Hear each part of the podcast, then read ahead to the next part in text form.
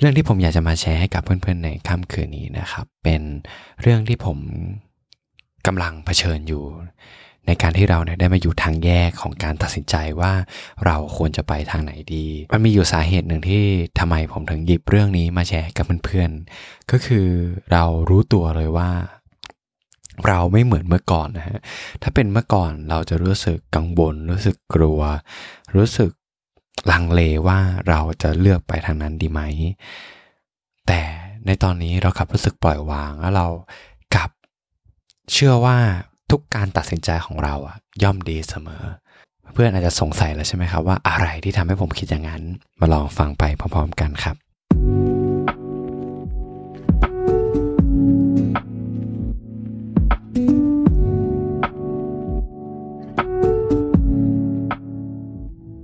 สวัสดีครับเพื่อนๆทุกคนครับ ยินดีต้อนรับเพื่อนๆเข้าสู่เพื่อนการคุยจนดึกโดยมาอยู่กับผมโฟกนภัทรนะครับที่จะชวนเพื่อนๆมานอนคุยกันก่อนนอนเกี่ยวกับเรื่องราวธรรมดาของชีวิตที่ทำให้เราเนี่ยได้เติบโตขึ้น เหมือนกับนิทานก่อนจบวันที่เราจะมาตกตะกอนความคิดไปพร้อมๆกัน โดยผมหวังว่านะครับเรื่องราวเหล่านี้จะทำให้เพื่อนๆเหงาน้อยลง แล้วก็ตื่นขึ้นมาด้วยรอยยิ้มบนใบหน้านะฮะก่อนอื่นเลยผมก็อยากจะขอโทษเพื่อนๆทุกๆคนมากๆ ที่เราได้อัปโหลดพอดแคสต์ช้าไปนะครับแล้วเวลาหลายคนอาจจะแบบสงสัยว่าผมไปอยู่ไหนมา ซึ่งเอาจริง ๆ แล้วว่าเราจากตอนที่แล้วที่เราบอกว่าเราป่วยใช่ไหมคือหลังจากนั้นนะ เรารู้สึกแบบตัวเองหมดเรี่ยวแรงที่จะทำอะไรเลยเว้ยแบบ รู้สึกว่าเราไม่มีความ productive อะไรเลยในช่วงสัปดาห์ที่ผ่านมา แต่ยังโชคดีที่ว่าแฟนเราถามว่า เอ้ยทำไมอาทิตย์นี้ไม่อัพพอดแคสต์เราก็บอกสาเหตุว่าเรารู้สึกแบบ รู้สึกเหนื่อย รู้สึกอ่อนล้าอะไรเงี้ย แล้วเราก็บอกว่า เอ้ย คงสายไปแล้วแหละ คงอัดอีกทีอาทิตย์หน้าอย่างเงี้ย แต่เขาก็บอกว่าอัดเถอะ อย่างน้อยก็ยังมีคนแบบรอฟัง ยังดีกว่าไม่ได้ทำอะไรเลย เออ แล้วมันก็เป็นสาเหตุหนึ่งที่ทำให้เราสำนึกผิดอะว่าเออจริงๆแล้วเราก็รู้สึกว่ามีเพื่อนๆหลายๆคนแบบรอฟังเรื่องราว ที่จะแบบมาอยู่เป็นเพื่อนของเพื่อนๆในช่วงที่เพื่อนๆกำลังนอนหลับเนาะผมก็เลยถือโอกาสนะครับมาแชร์เรื่องราวให้กับเพื่อนๆได้ฟังกันในค่ำคืนนี้ ก็สำหรับช่วง a letter from a friend นะครับ ก็เรื่องราวนะครับที่เพื่อนได้มาแชร์กับเรา เดี๋ยวผมจะอ่านอีเมลให้ฟังนะครับ คือเรามีเพื่อนสนิทคนหนึ่งค่ะ เพื่อนคนนี้เรารู้สึกว่าเมื่อก่อนนะเขามีนิสัยที่น่ารักแต่ช่วงหลังๆอะเรารู้สึกว่าเขามีคำพูดที่แรงกว่าปกติ เมื่อไม่นานมานี้เนี่ย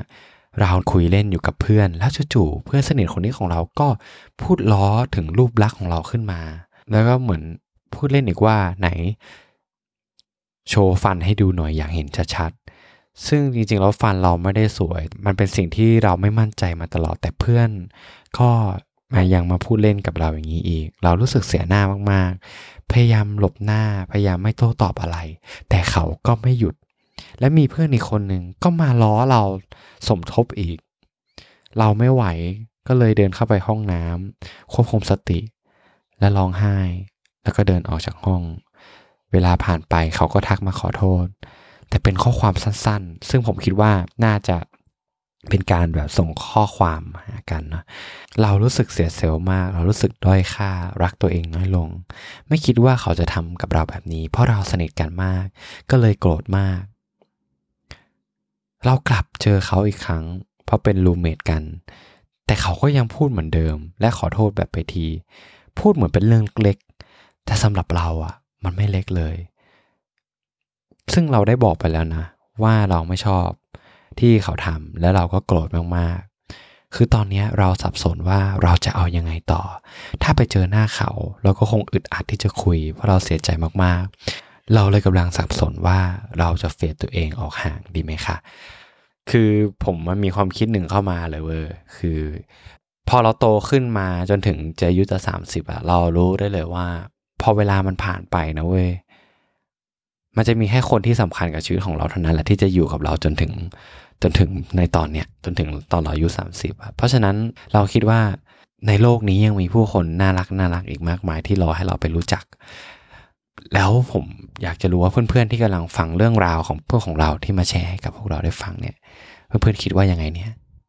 ควรจะออกห่างดีไหมก็ คิดเห็นยังไงก็สามารถที่จะมาแชร์ความคิดเห็นกันได้ ให้กับเพื่อนของเรากันได้นะครับ ที่ในช่องคอมเมนต์ของพอสแค t นี้ได้เลยเนาะ ก็ถ้าเพื่อนๆคนไหนนะครับมีเรื่องราวที่เรื่องราวประสบการณ์ที่อยากจะมาแบ่งปันให้กับรูเมทของเราได้ฟังกัน ก็สามารถส่งเรื่องราวของเพื่อนๆมาได้นะครับ ที่อีเมลที่ผมแนบไว้ในช่อง description ของ podcast ได้เลยนะครับ ผมรออ่านเรื่องราวของเพื่อนๆอยู่นะ ก็มาเข้าเรื่องของเรากันเลยดีกว่านะครับคือเรื่องที่เราอยากจะมาแชร์ให้กับเพื่อนๆในค่ำคืนนี้มันเป็น อย่างที่เกินก่อนนั้นก็คือมันเป็นเรื่องเกี่ยวกับการตัดสินใจนั่นแหละทำไมถึงเกี่ยวกับการตัดสินใจ ก็เพราะว่า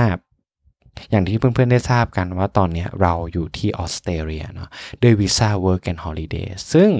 work and holiday เนี่ยคือ maximum สูงสุดของวีซ่าเนี่ยจะอยู่ได้ไม่เกิน 3 ปี แล้วในแต่ละปีเนี่ยเราไม่ใช่ว่าแบบจะต่อวีซ่าได้แบบง่ายๆนะเราก็ต้องทำงานเฉพาะที่รัฐบาลของเขาอะ กำหนดให้เราทำซึ่งของเราตอนเนี้ยคือเราจำเป็นที่ต้องต่อวีซ่าปีที่ 3 ซึ่งวีซ่าปีที่ 3 ต้องไปทำงานในแอเรียที่รัฐบาลกำหนดในระยะเวลา 6 เดือน แล้วมันทำให้เราจำเป็นที่จะต้องย้ายออกจากที่ทำงานนี้ที่เมลเบิร์นนะฮะแล้วเนี่ยแหละมันเลยเป็นสาเหตุหนึ่งว่าเราจำเป็นที่จะต้องแบบย้ายออกไป แล้วจริง ๆ แล้วมันก็เลยเป็นสาเหตุหนึ่งที่ทำให้เราเนี่ยได้เรียนรู้อะไรบางอย่างเกี่ยวกับตัวเองมากขึ้นนะว่า ถ้าเป็นเมื่อก่อนการที่เราตัดสินใจไปแบบย้ายที่หรือหรือย้ายไปอยู่ที่อื่นๆเราจะมีความกลัวจะมีความลังเล เราจะมีความวิตกกังวลว่าการตัดสินใจของเราอะ มันเป็นสิ่งที่ถูกต้องหรือเปล่า แต่เชื่อไหมว่าพอมันถึงจุดจุดนี้ของเราเรากลับรู้สึก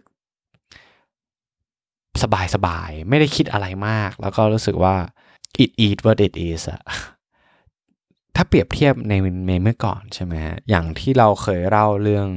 นี้กับเพื่อนๆได้ฟังตอนที่เราอยู่เมืองเดวอนพอร์ตที่แทสเมเนียเนี่ยเราเผชิญประสบการณ์เดียวกันก็คือตอนนั้นเป็นช่วงที่มันหมดซีซั่นของการทำฟาร์มที่แทสเมเนียแล้วเราจำเป็นที่ต้องย้ายที่ แล้วมันก็มีหลาย choice มากๆที่ทำที่ที่เราจะเลือกเนาะหมายถึงว่าจะไปอยู่ที่ไหนดีจะตัดสินใจเดินทางไปทางไหนดี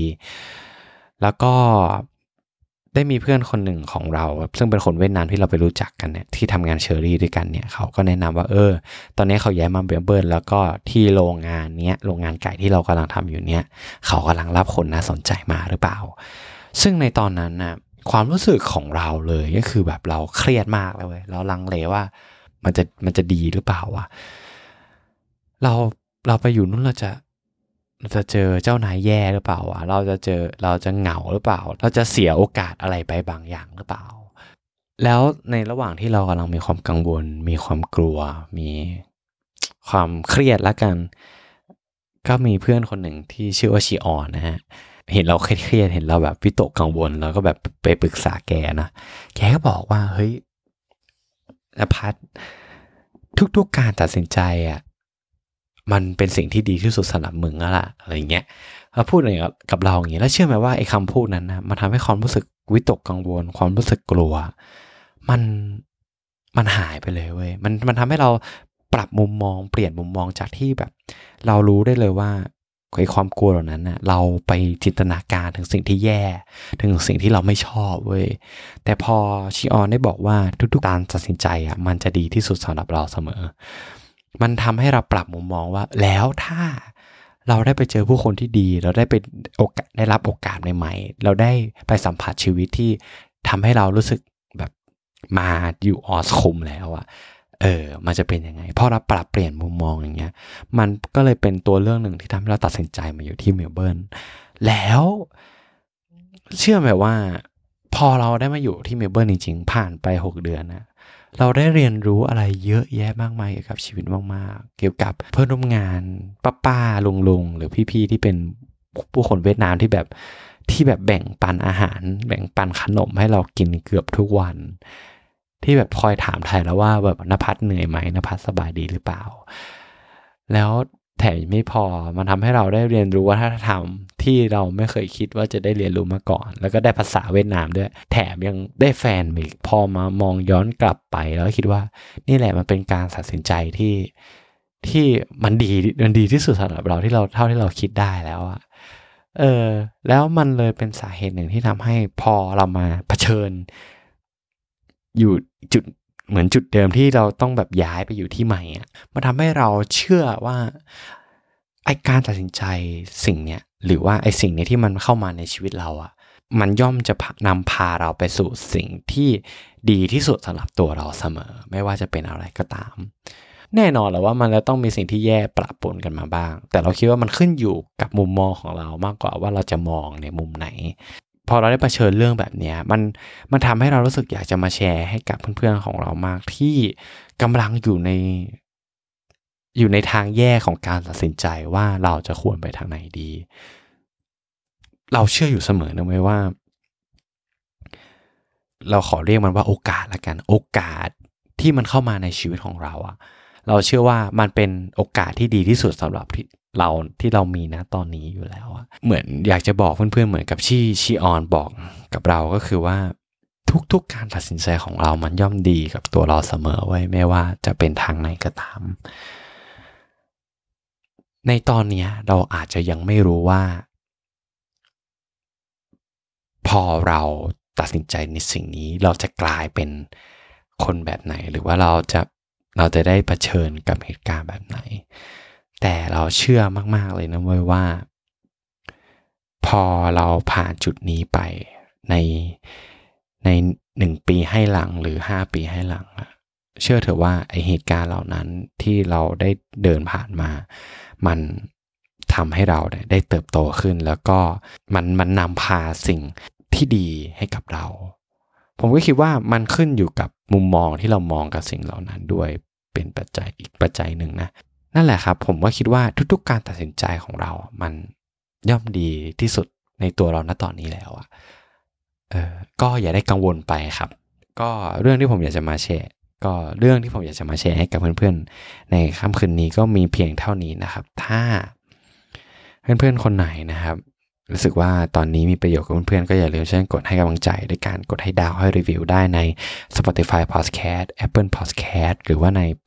Podcast ทุก แพลตฟอร์มนะครับ เพราะว่ามันจะทำให้เราเนี่ยมีกำลังใจมากขึ้นจริง ๆ แล้วเรามาเจอกันใหม่ในอาทิตย์หน้านะครับสำหรับค่ำคืนนี้ผมโฟนพัฒต้องขอลาไปก่อน